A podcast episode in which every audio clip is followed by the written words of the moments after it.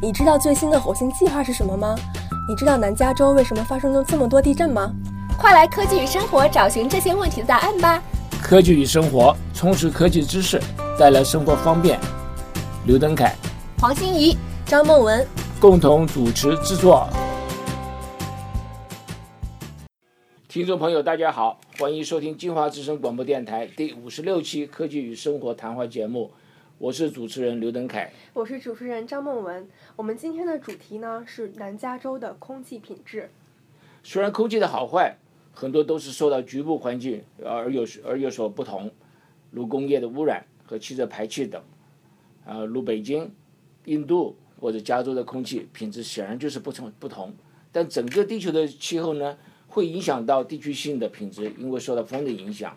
如果假如说中国的北京的空气有关这个不好的话，就会南风吹到附近的邻国，所以全球性的一致目标是非常非常重要的。去年年底，巴黎有200个国家，包括了美国、中国、印度这些国家聚在一起，达成了一个历史性的这个合议，就对全球的气候变化宣战，包括了减碳、汽车排气污染和监控。我相信由于美国的全球二氧化碳监控卫星在1年半前发射成功，能够监控全球的二氧化碳的产生和的分布，让各国的责任非常清楚的认出来。那我记得你好像有做项目，就是关于二氧化碳的，是大致是什么样子的项目呢？那这个是一个人造卫星，这个人造卫星在我们的头顶上，一天24小时，1个礼拜7天，1年365天，可以侦测到非常非常精确的二氧化碳产生的情形，也可以知道二氧化碳分布的情形。那这种情况之下的话，各国对于这个他们所产生的二氧化碳，美国可以跟他供给很多很多资料给他们，因此呢，他们不得不在这次在巴黎的会议上面呢，要共同来宣誓呢，要减少二氧化碳这一个大的一个计划，也就是给我们一个特别客观的数据，告诉我们哪一里出现了多少二氧化碳。对，这个是没跑不掉的。所以他们这个合一的这个目标呢，就变得很清楚了。第一个，在这个世纪结束呢，要人类所增加二氧化碳呢，要归还为零。那你这光是有目标不行，你要有一个执行的办法，要有执行的办法的话，必须要有一个监控的方法。那这个美国的这个人造卫星就提供它一个监控的非常好的方法。第二个呢，他们的目标是要将暖化的这个温度低于2°C。你不要看这2°C，这个变化很大很大，所以希望能够回去，在这个我们工业革命之前要回去这个。2°C大致能有什么样子的区别呢？2°C的话，我相信如果你是稍微注意的，我们过了10年多。15年才升1°C，那这时候呢，这个北极的这些冰呢已经融化了，那我们海面已经上升了将近半公尺左右，所以这个就影响非常大。半公尺其实有很多，就是可以，比如说可以让一个国家会淹没会有没有这样子的可能？在我们的南洋呢，在这个印度那边一些群岛有的就已经是没有了。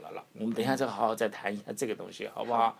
我们现在再回到南加州的空气，大家都知道，没有多久以前，所谓没有多久以前是差不多30年前，那时候 Stephanie 你大概还没有来，我那时候刚大概是来南加州，我来了26年了。那时候这个加州上空看起来都是淡黄色的，在附近的山呢，在夏天的时候都看不见。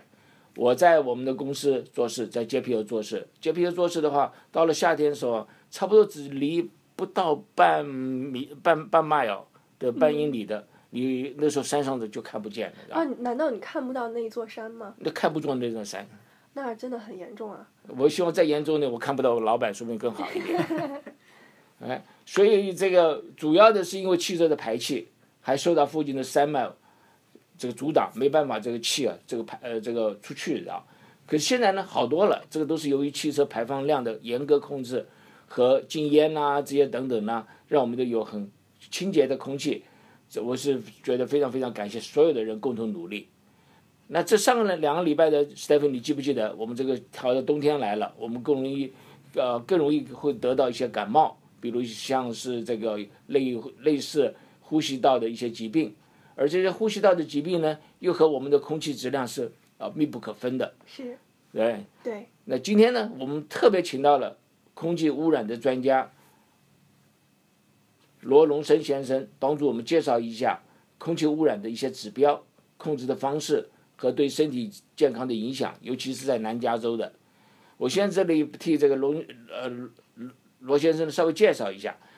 罗龙生先生是南加州政府联盟组织，我们这叫做 Southern California Association of Governments， 那缩写的话是 SCAG， 应该念起来叫 SCAG。哎，他是这个负责空气质量规划部门的经理，所以他这职位非常非常重要。我们的呼吸靠他了。南加州政府联盟负责差不多有6个county这附近的这个交通的运输计划还有项目，同时也负责制定一部分南加州空气质量的管理计划。那罗先生有22年的地区城市的规划经历。那罗先生今天在这里呢，介绍一下我们空气的质量内容以外呢，还特别将他们所最常用的一些对于空气污染的预测的一些特殊的模式啊，所谓模式就是数学的模式，然后来给我们就介绍一下。那我们现在跟罗先生您好。大家好，谢谢。这个请罗先生呢，对您的工作呢稍微介绍一下。对，您好，就像您刚才提到一下，我们的那个那个单位呢，主要是负责交通规划方面的，但是呢，因为交通会影响空气的质量，所以的话，我们根据那个联邦的空气清洁法，就像我待会要介绍的话，是要求我们这个交通规划呢，必须要跟空气规划的那个目标一致。所以呢，我的最重要的那个功能呢，就是要保证我们的交通的规划那个计划还有项目呢，不会影响到我们空气质量，尤其要达到那个国家的那个空气质量标准。所以这两个是不可以分的，交通、空气质量，对不对？对我们生活的影响，这是不可分的，没有错，对，非常紧密联系。就像我们开车，你都知道尾气排出来那些都会影响空气，车哪里都有，对不对？这轮船、飞机等等。那我先开个头问您一下，最严重的污染物在我们的加州，尤其是南加州有哪些呢？您说明一下可以，对，主要有2种第一种呢，叫做细微颗粒物，英文呢叫 fine。particulate matter， 是2.5微米直径或者更小的。这就是我们常听的这个 PM2.5， 对吧？没有错，是非常流行的名词了。没错，在大陆上更流行，就叫雾霾。雾霾，对，就是雾霾。对对对，所以这个是一个最糟糕的。我们这个南加州地区呢，目前是叫做严重的未达标的一个区域。第二个最严重的污染物呢？是叫烟雾，叫 smog 英文，然后呢，主要是由于那个臭氧造成的。臭氧，我们就有时候就发现臭氧，对臭氧，对臭氧，臭氧呀，多方都对会有影响。然后我们呢，因为这待会我会介绍，就是说这个臭氧的标准有个国家的那环境空气质量标准，臭氧很多等级，不同的围标程度，然后我们是最糟糕的，叫 injure。你刚讲2个东西，对，这是最严重的。一个是像类似大陆讲的雾霾，这 PM2.5， 虽然南加州比较好，但是还是没达到我们的标准。我们是在全美国中最糟糕的。美国最糟糕的。这个我很好奇，为什么就一定这个事情发生在南加州呢？是因为我们的工业水平吗？还是怎样？这个呢，有就像刚才邓凯先生提到的有很多种原因。一个呢是我们这个地形，你都看南加州嘛，是4周都是山，所以是空气不容易吹出去，对吧？第二个呢，因为加州这边尤其南加州的天气很好，所以很多人所以而且大家一开始就开车开了很多，当年也有工业，所以这些的排放都非常多。你排放多，然后那个4周也给围住，所以的话就造成了这么一个最重要的原因吧。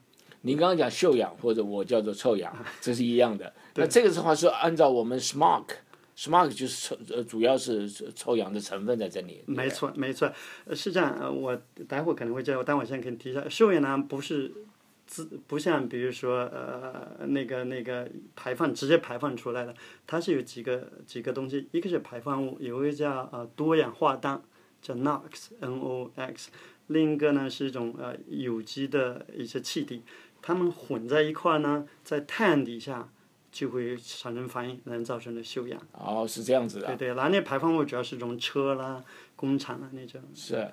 不过你已经提到这个臭氧了，我就想说很有兴趣，您可不可以再帮我们稍微仔细再谈一下这个臭氧它对于我们身体的影响有哪些？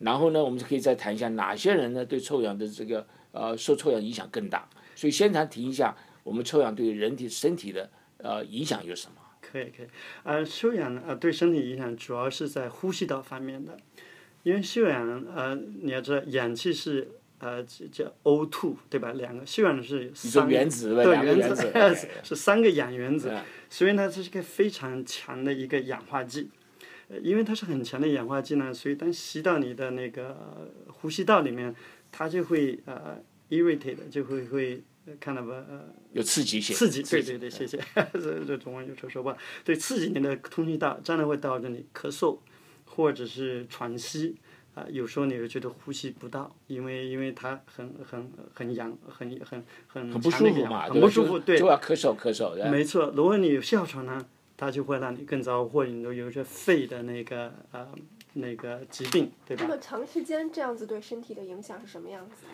对啊，所以就说你看，如果一个呢就说长期就是对一个，比如你如果有那个有个我刚才提到那个哮喘，这样的话它就会让你更糟糕，对吧？因为你本来就呼吸就比较难，然后有这个臭氧呢，就让你会更严重，这加重你的影响。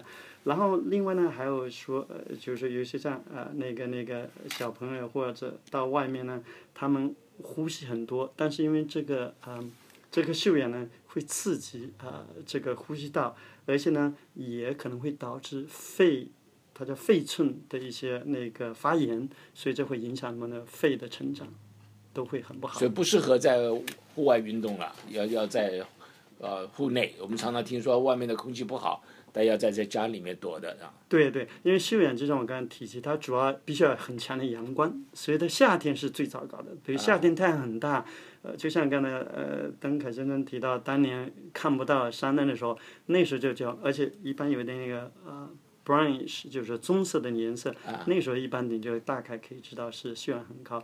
而且如果现在很好，你不会闻到，但是比如说70年代的时候，我有同事嘛，他那时候刚来洛杉矶。他说他一出去就觉得他那个鼻子的那个喉咙这块特别不舒服，所以就在那种时候呢，你就尽量少在户外活动。不过好像是我们像质量好了很多，这种情况发生的时候很少。现在基本上都看不到黄黄的这么一层在上面，偶尔还是看得到，要看天气如何。对不对？对，像我记得我刚来这个，我跟李德干先生差不多都是90出来的。那时候我有一次我记得坐飞机，正好是白天来，然后飞机上往下看，黄色的棕黄色的一大片，很可怕。现在呢就比较少，因为空气待会我会提到，空气质量改进很多，所以这种情况发生的机会少很多。那我们要不要来提一下你刚刚讲雾霾，说是 PM2.5？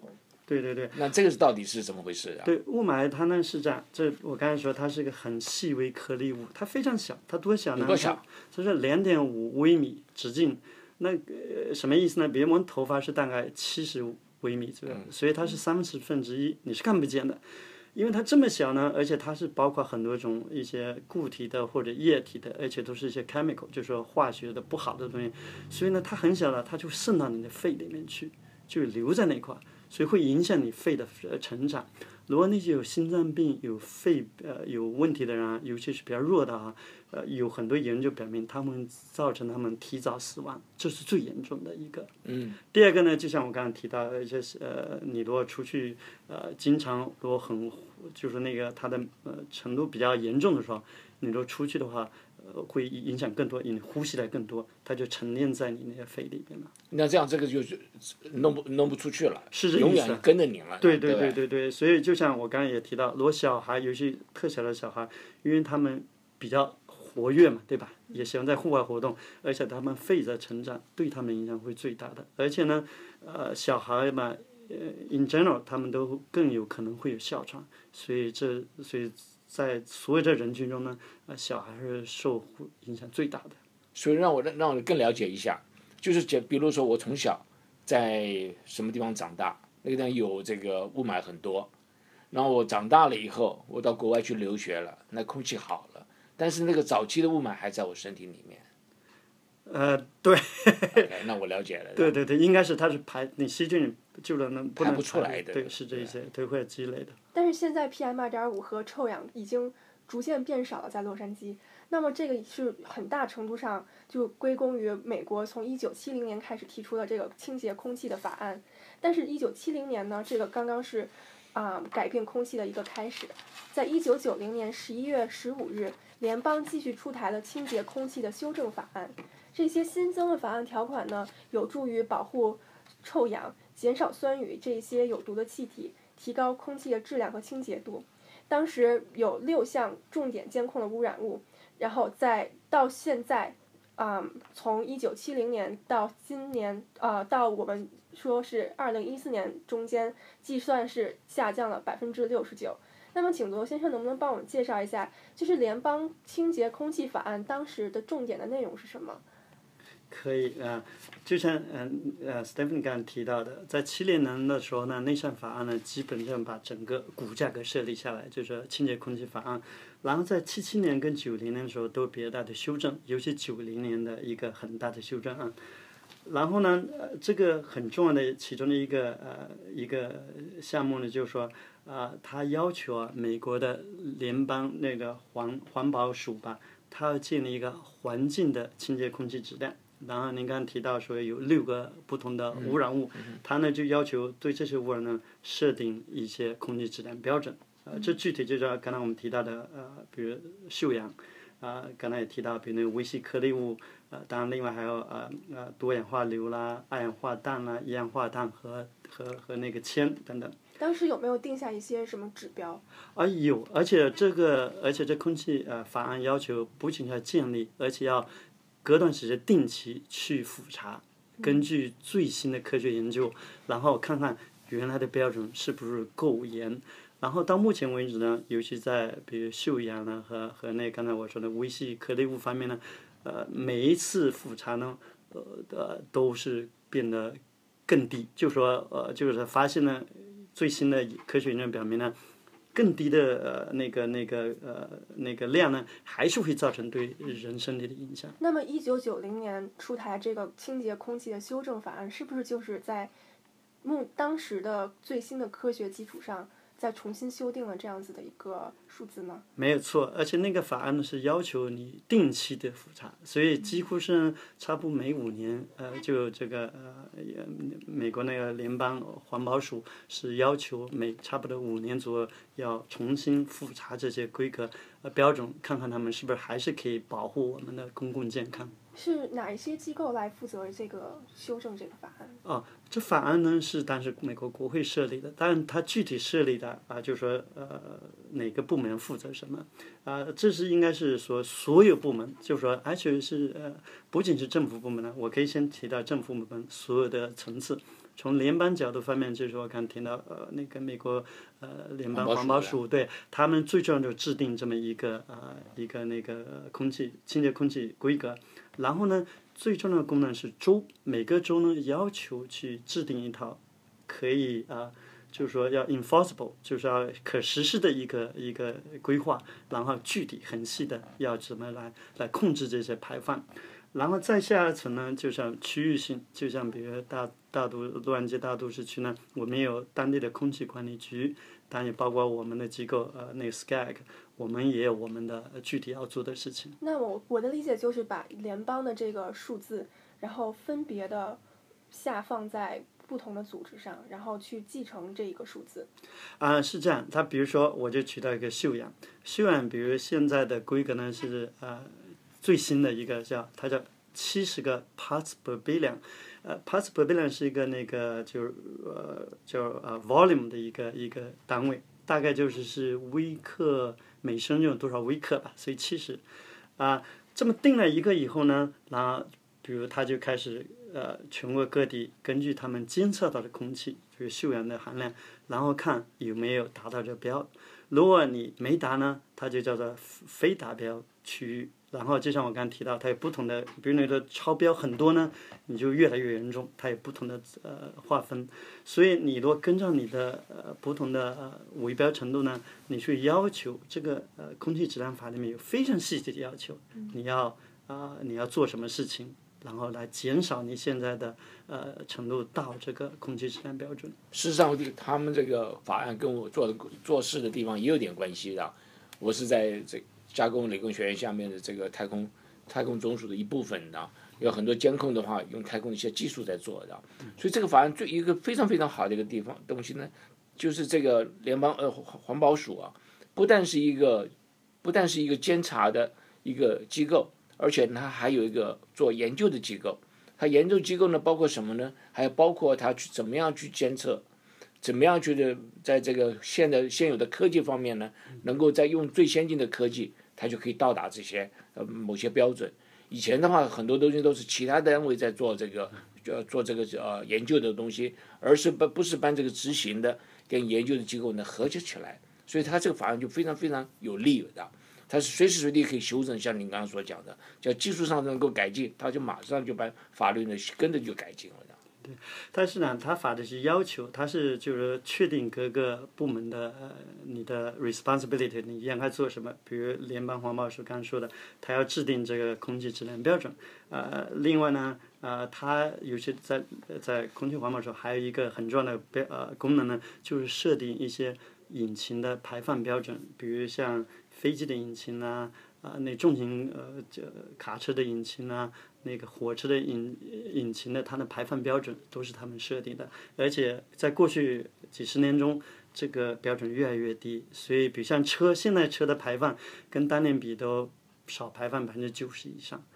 对，我记得我早期来美国的时候，那个车子经过我还可以闻到味道，是现在几乎是不可能的事情了。对，那到其他第三国家的话，你去的话，你还是可以闻到很多很多的味道在里面。没错，而且现在呢，尤其在加州，因为就是说，虽然我们空气很好，就那个天气很好，但是空气质量在全美国也是很多地方是最糟糕的之一。所以的话，我们现在有个很大的一个effort， 就是努力了，就想把所有这些车啦、轮船啦、飞机等等，尽量朝zero emission 就零排放的方向发展。那这个的话，需要引入大量的电车这样子的一些新的技术吗？对，技术其实已经成熟了，关键就是说一个，因为还是成本嘛，对吧？但技术也有一些问题，但是呢，几乎都是成熟的，但就是可能主要是在成本方面是一个比较大的问题。所以为什么现在的一个很重要的努力项目，就是说看看是不是政府可以提供一些incentive， 就是说补助，比如像你都买个电车，你可以联邦州都得到一些补贴，这样呢可以，因为电车还是偏贵嘛，对吧？但是呢，如果大量生产以后，它的成本就会降下来。不过我记得早期的时候，加州的有关这个空气的法案非常非常严格，尤其是汽车方面的。我就早期我说记得是所有的商人都在抱怨，说你这样下来我们都不能做生意了。但是你看看，过了10年，过了20年。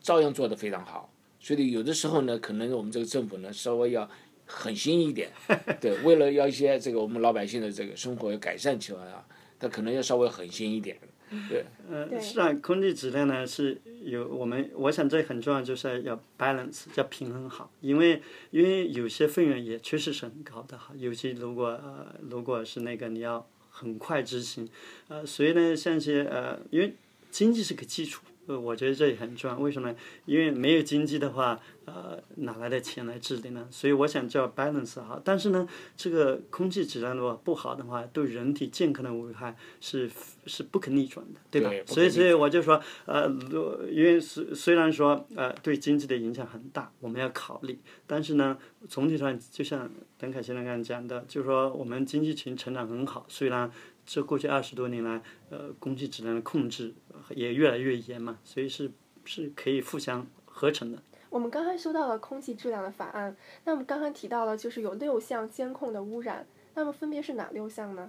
对，就是第一个呢是臭氧，对吧？第二个呢是叫微细颗物，其中有2种，就是刚刚它的直径，一个是10微米到2.5微米到10微米之间 PM10。但我刚提到的微细的那个呢 PM2.5 是更严重的，就是2.5微米或以下。第三个呢，就是多氧化硫、二氧化氮，这都有毒的，一氧化碳，这些都会对身体有危害。比如说一氧化碳，如果太多一氧化碳，我们就没法得到氧，就可以窒息死亡了，对吧？铅呢，当年是很重要的，因为当年车都是有汽油都有铅的，我不知道邓凯先生说记得不记得，但是呢，那个现在因为油都没有铅了，所以像这就已经没有问题了。对，没错的。OK， 我想问你一下，就你刚提到过这个洛杉矶的空气状况，我们还是全美国是最差的啦，对不对？那我不晓得有没有什么指标，我们可以知道说空气到底是好还是不好，还有目前洛杉矶的空气到底差到什么程度呀？是不是从指标上可以看出来的？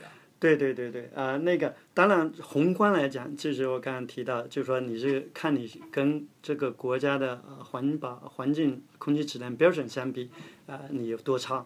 比如说南加州地区，尤其是洛杉矶大都市区的话，我们有2项是在全美国最糟的，一个臭氧，我们是属于叫 extremely， 就是极端的未达标地区 ，OK。然后那个微细颗 PM2.5 我们也属于它只有2档，我们属于这最糟糕的那一档所以就宏观的角度，我们是全美国最糟糕，虽然我们其实还是很不错大部分时间哈。然后从微观的角度呢，有个叫做空气质量指数这个东西呢很有意思你们可以看，它是这样，它空气质量指数呢是随时在更新的，每小时更新，对的，每天你都可以看到。它呢就大概告诉你空气质量多糟糕。它的指数呢是从0到500，对吧？然后100的时候呢，就是正好是国家的环保空气质量。所以如果100呢，就说应该说对可以接受，对。然后它有好几个档次，我看6个档次。比如0到50呢就非常好，对吧？所以都没事，大家都可以，没有任何影响。51到100呢，就是可以接受，就说大部分的没有问题。但是如果那些人是极端的敏感，比如对臭氧极端敏感呢，那就会对他会有些影响，但对大部分人都没问题。然后101到150呢，对这些敏感的人口呢，就是不健康了。他们就要小心了，就像我刚才，比如敏感的人口，就比如说老年人啦、小孩啦，那个大家有肺病或心脏病的人啦。然后如果150到200就是非常不健康了，这时候呢就几乎所有的人开始会感觉到有些影响，不太舒服了。然后若201到300呢是非常的不健康，这时候呢就会有叫 health alert。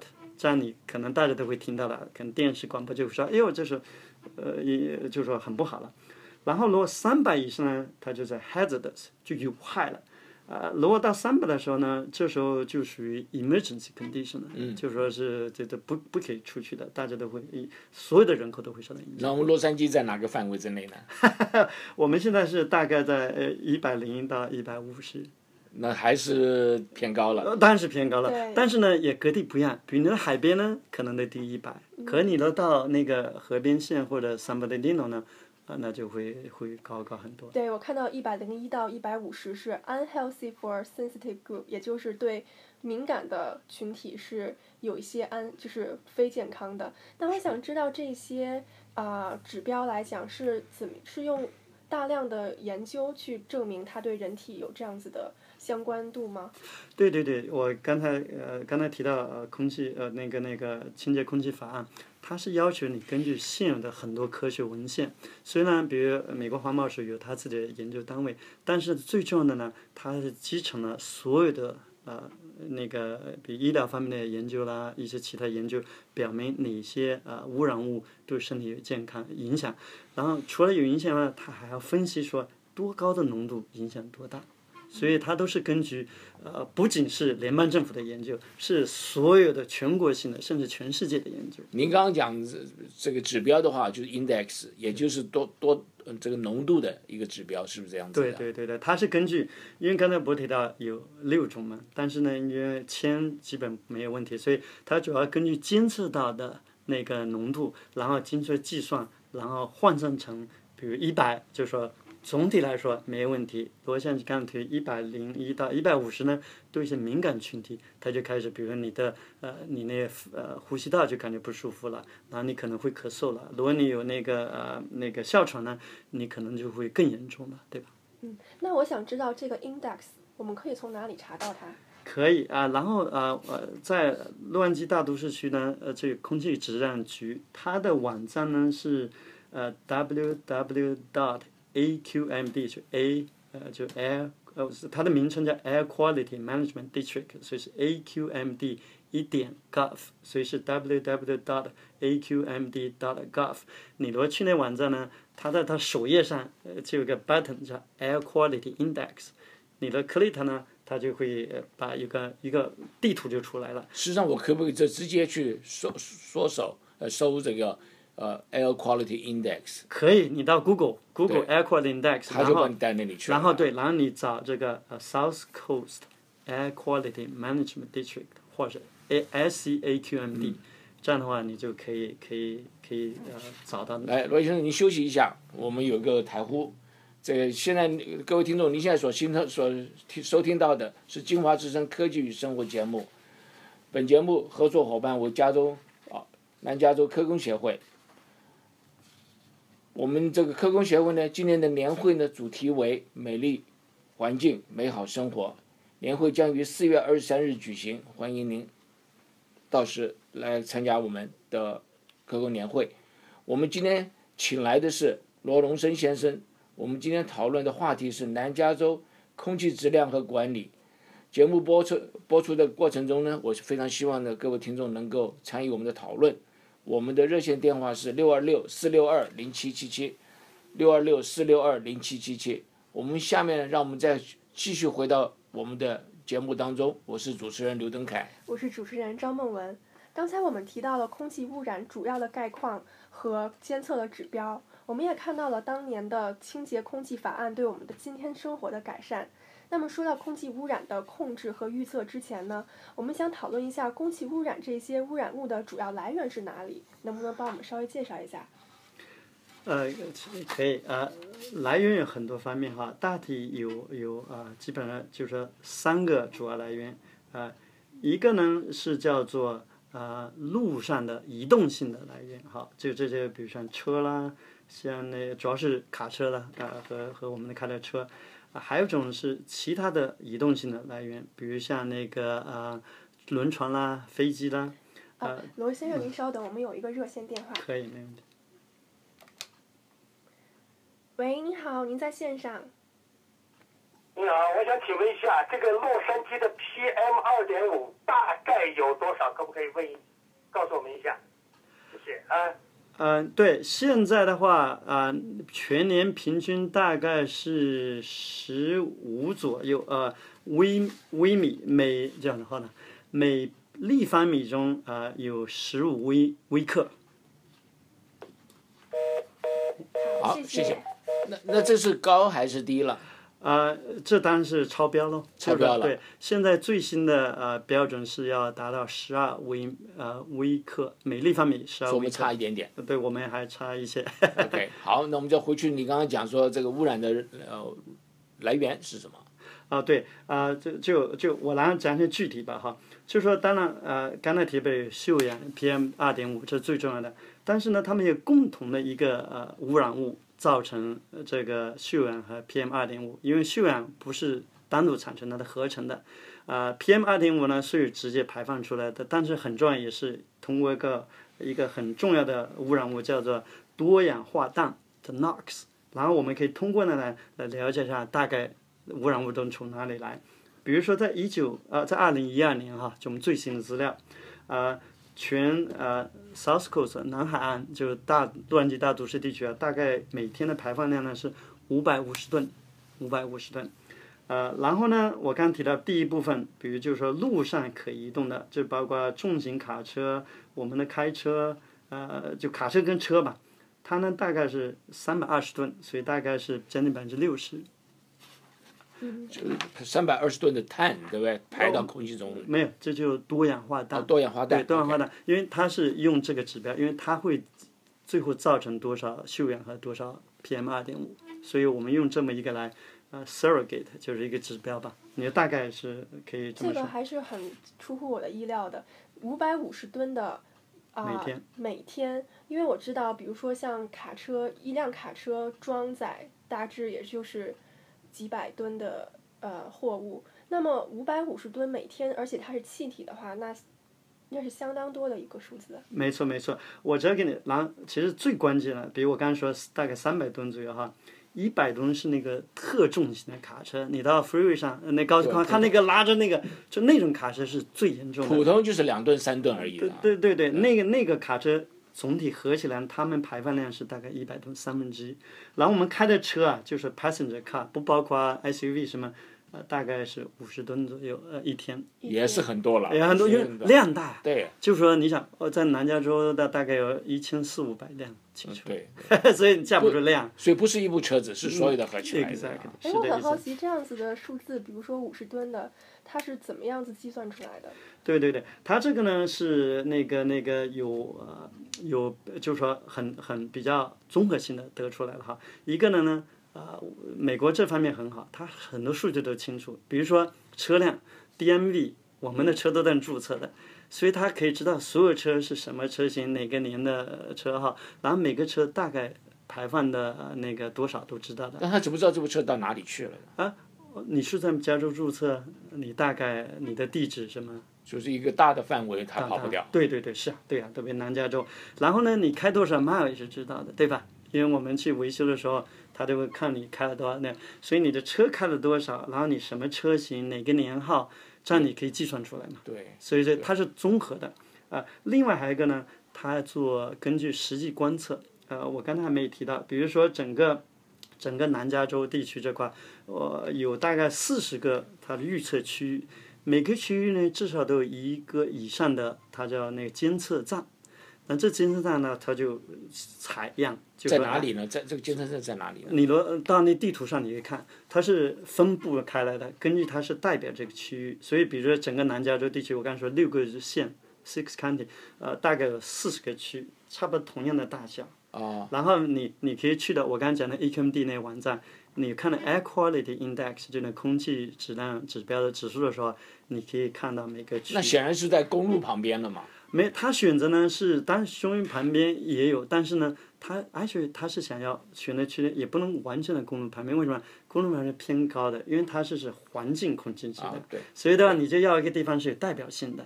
对，它综合很多指标来考虑。对。您刚才跟我们节目刚刚开始的时候，您讲到我们有关这个模型啊，这个数，我相信是不是这个方面都是用这个数学的模型，然后套进某些公式里面。然后去把那个模型再重新测量的结果，然后再重新这个所谓的 update， 就是说，那你可不可以对这方面来跟我们说一下，你们的公司这整个来讲，你说这人口啦，这还有这个家庭的这个分布啦，还要做这个工业啦，还有这个整个的这个来讲的话，你们是不是有整套的一些工具来让你们了解这方面的数据的？没有错，在我介绍这些模型之前呢，我大概提一下，它不只是靠模型，它其实就像我刚才的监测，那监测出来以后，当然还最好靠模型来合成，对吧？因为你比如讲到一个整个环境的空气质量是多少，你怎么达标，你监测到都是每个点的，对吧？对，所以你要计算。然后现在我想大概讲了模型，这模型是而且是一套模型，也就是其实这是非常非常复杂的一个东西。美国这点我觉得很好，它已经很完整了，你光有模型没有数据也是不行的，对吧？所以说它有一套很完整的数据系统。比如说第一套模型呢是叫做社会经济发展模型，这个很重要，为什么？因为这可以告诉你说有多少经济活动，多少人口，对吧？这是不是就是人口的分布情形还是什么？哦，不知道，不行，我先讲一下。行，那我先讲三个模型，一个是这经济发展、社会经济发展模型，包括人口；第二个呢叫做区域交通模型；第三部分呢叫做排放量模型吧，就是这三套。然后我大概介绍一下那个这个社会发展模型，比如讲了三个最重要的指标，一个是人口，一个是家庭，一个是就业。然后我记得邓凯先您提的，我的同事 Frank Wen 在这边提到过这人口控制，我不知道人口预测，我不知道他讲了多少，但是呢，这个大概呢有很多不同的区域性，比如说你有整个区域的预测，然后县级预测。市级预测，然后我们还做的非常细的，我们叫交通研究区域那个预测，那个小的多小呢？比如说我们整个南加州大概我们有上万个这么小区，所以很细。我呢像大概提一下，就是讲整个区域全区域性的哈。对，我们刚才嘉宾提到了，就是我们当时大致在3期还是4期之前，我们做了一个也是关于城市规划的一个内容，然后我们请到了嘉宾叫 Frank Wen。然后他呢，就是专门介绍这就是刚才你讲到这个模型，就关于区域的成长还有经济的一个预测。事实上，他这个 Frank 文先生啊，文博士跟罗先生在同一个公司里做事情的。哦，原来现在就明白了，原来你们做的事情是相互关联的。但是就是应用方面有一点的不太一样而已的。对对，Frank 的话 ，Dr. Wen 的话，他主要是在他是搞他的那部门，他是那个我们那个部门叫做研究跟分析部门。它很偏重这个就人口，就整个刚才我讲的社会经济增长的预测，那我就大概介绍，比如人口的模型很有意思的，你要想为什么呢？人口其实如果宏观来说，应该说还很相对比较好控制，为什么？你想人口是出生嘛，出生死亡对吧？差不多，然后呢你要看。而且分不同的人，比如说像南美洲的人的，他们偏向出生更高，对吧？比如说那个欧裔的，尤其那边在美国出生很久，他们偏少。所以呢，你要把这个人口不同的分开不同的群体，然后看他们的出生率、年龄每增长，然后可以预测他们的出生死亡算下，对吧？然后另外呢，你有。国内的这种移民，比如经济好了，大家都跑来加州了，对吧？经济不好，大家就离开加州了。然后还有全球的移民，所以你就把这综合起来以后呢，就可以，而且可以预测的比较准确。那有了这个人口和经济的模型以后，我们是不是就可以去推测他们用交通的一个状况了？对，那个呢就是下一步了，对吧？这提到这个，但是我对人口的很有兴趣。你从国外移民到美国来。要经过海关，对你的那个数目字应该是很精确，除了那些这个偷渡的人以外，那个少数了，对不对？但是州跟州之间的话，你怎么去能够估计他到多少人到南加州来，多少人又离开南加州到北加州去，又回到 Texas 去啊？对，这个是很好的问题，因为这不是我领域，还真是不知道具体。但是呢，我相信是，比如在人口那个 census 的时候，他会可能会问到这些问题。就说，比如说，因为是问你当时情况，比如5年前你住在哪里，就那种问题可以推测出来。我记得很早以前他们有个报道，就是那个美国不是租车子 U 号有没有？他们利用 U 号的这个租车子情形来估计大约的人是搬家的话，很多人搬家除了这个搬家公司，那他数据也有。对。那么 U 号的租车子也有。对。那还有他们自己家的私车，那就是等于量就少一点。他们从那个来话，可以估计，再加上我们这边职业成长的情形，那么他们有一个比较好的一个估计出来的。对对对，不过呢，当然那是很重要的一个部分啊。但是其实人口成长最重要的部分还是自然增长，就是说咱们几乎待着，大部分人还是不会离开的嘛，是吧？都是你小孩呢，大部分也都接着留下来。是。对对对。对，我们刚刚提到了就是人口的模型，那我们接下来再看一下人口的模型对交通的模型，然后最后到空气的模型，它们中间有一个什么样子的？行，对，这刚才提到，谢谢。跟那个比如社会经济成长模型，刚才我提到有人口、家庭还有就业，这三个是很重要的。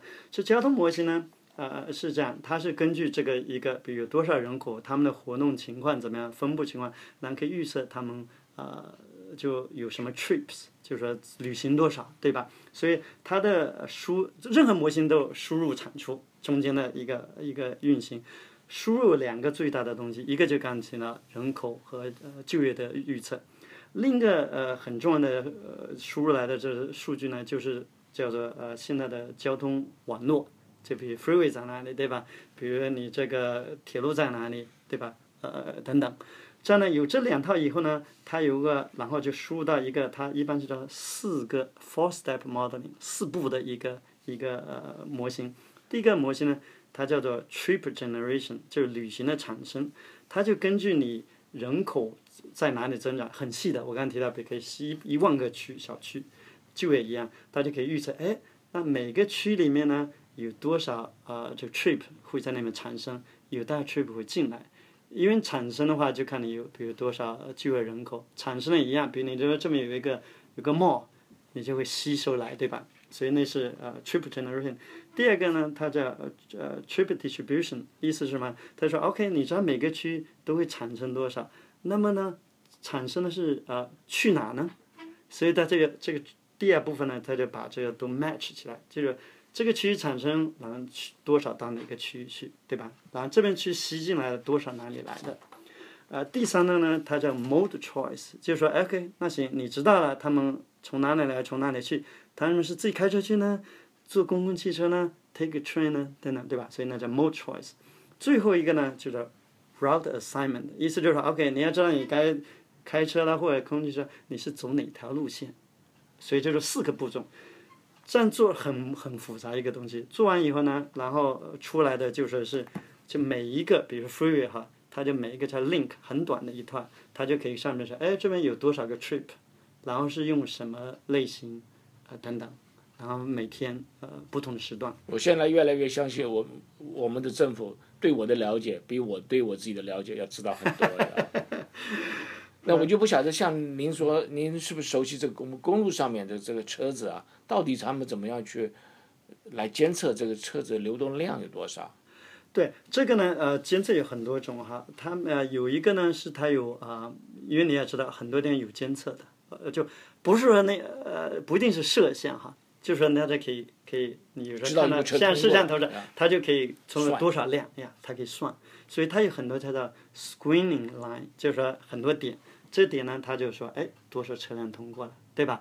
然后通过这个网络，你可以估计整个流量。所以像那些东西的话，现在我们在 Google 的这个 Map 里面的话，它告诉你这车子。流量到底多还少了，红了黄了，那大概也是从那边来的是啊。而且 Google 是更先进了，因为当年的话它是要实际去，就是说摄像头不可以很广泛。我觉得 Google 这个 Map 是这个实际的交通情况是很 smart 一个发明，它。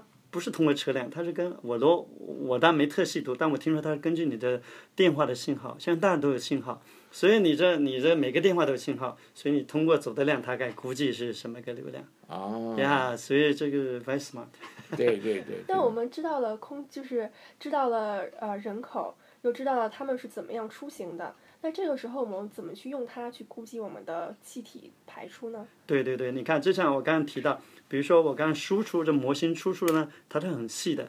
比如说这段多少个 trip， 比如是什么样型的汽车，比如是卡车呢，还是我们一般车？然后有这么一个结果呢，它就输进一个就是州政府搞的一个叫 emission factor model 或者是 EMFAC。这个模型呢，就是也很细的，比如说什么车型呢，它的排放量大概多少，而且是根据你的速度。你看，这美国我觉得这搞得很细，根据你的速度，根据时段，因为温度对这有影响，所以呢，它有这么一个这种车型、这种速度、这种温度情况下，它排放量多少，然后你再把那个交通模型出来的你实际的旅行量，你一相乘下，不就都是排放量来了吗？所以这个美国工程师很忙啊。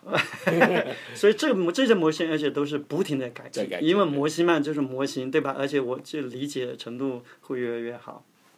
那么为了减少污染的话，我们有什么措施可以做？我们政府已经有了什么样子的措施？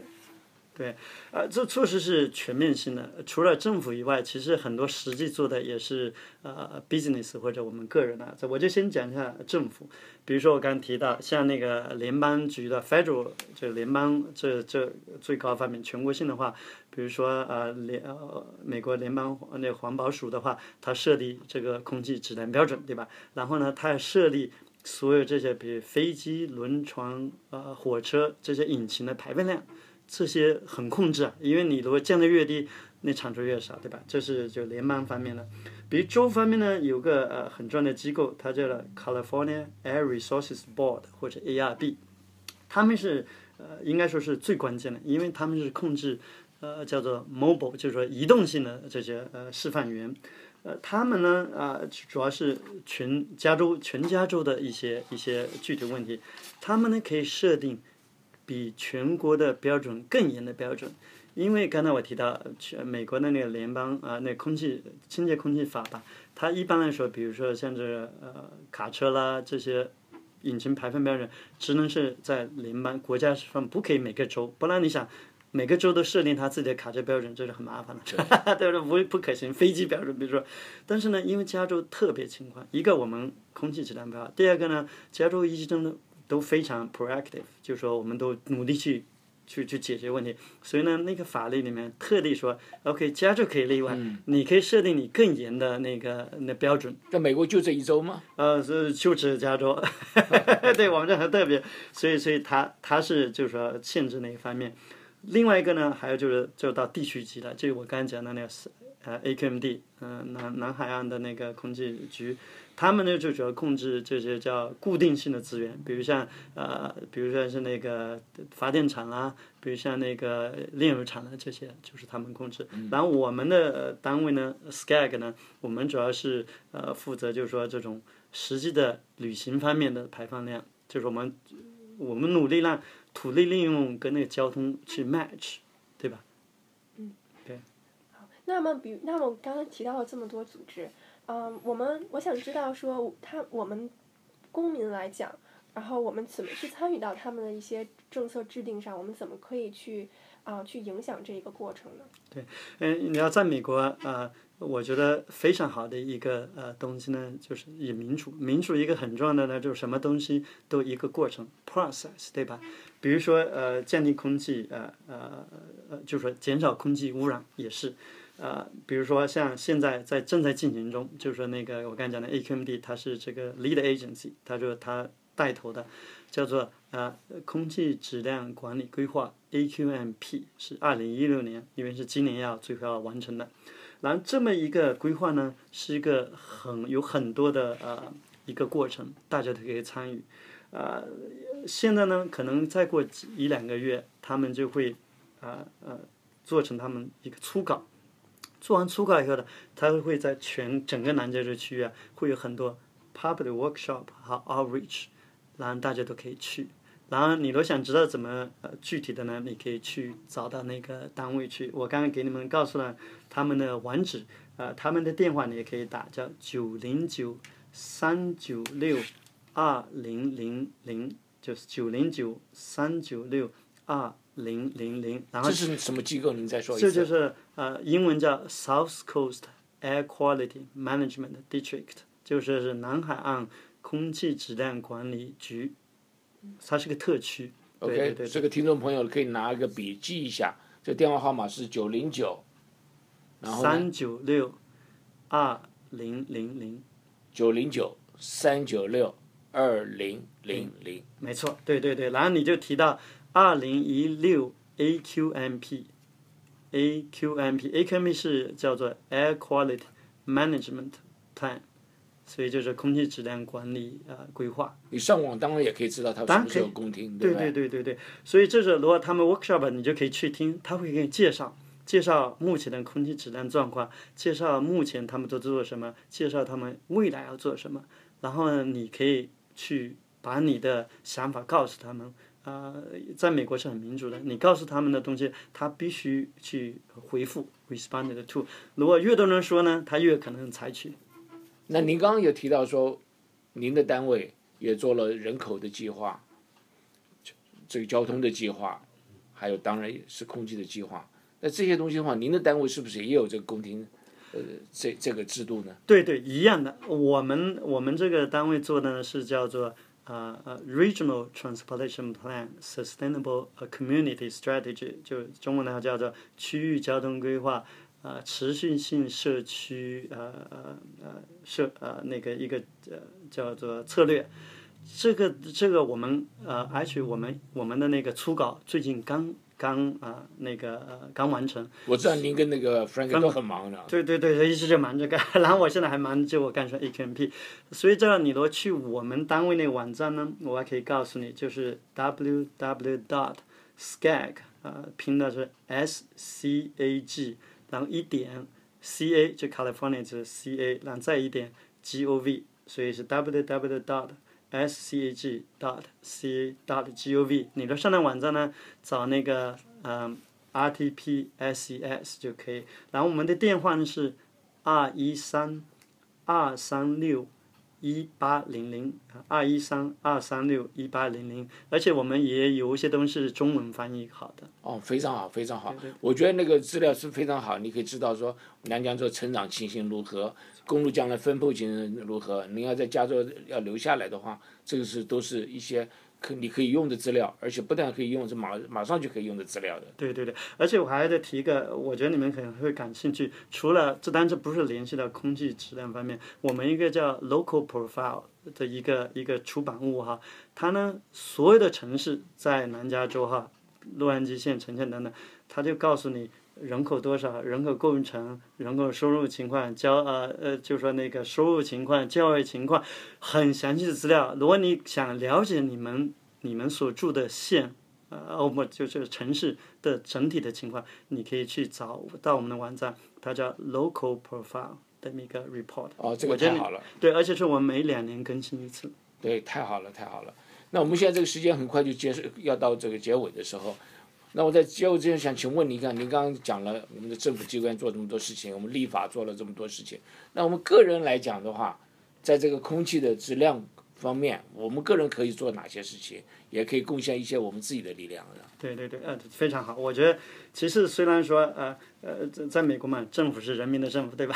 其实政府是制定一些法律规则等等，但是更重要的是我们每个人都做我们该做的。就像我刚才提到的，最重要的一个排放物是车，对吧？卡车、汽车啊，所以的话，第一件事我们可以做呢，那就少开车了，对吧？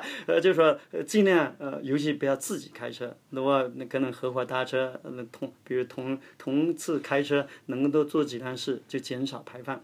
第二个呢，你尽量用，比如公交啦，比如说走路啦。骑自行车，如果短途的不要开车，对吧？或者呢，你买电车，或者是 hybrid。我看好邓凯先生刚才就是 hybrid， 耶、yeah ，对，很不错，对吧？另外一个呢，你想还有一个很重要的排放物呢，就是比如说电厂啊，或者轮船这类的。为什么那边排放很大比例呢？因为他们在运货物啊，所以如果越少货运呢，这排放量就越少。那对我们个人说什么？你就尽量不要消费太多，然后 recycle， 这样就可以减少那方面，是不是？不要去买东西买太多了。就是该买的该买，因为你都不买呢，又经济不能成长。就是最好 balance 的，就是说当你都觉得空气就是污染是个很大的问题，那你这些是你可以做的，比如说尽量少消费。最后呢，就是 conserve energy， 就少用，比如少用电。对吧？你就说比如不在的时候把灯关了，对不对？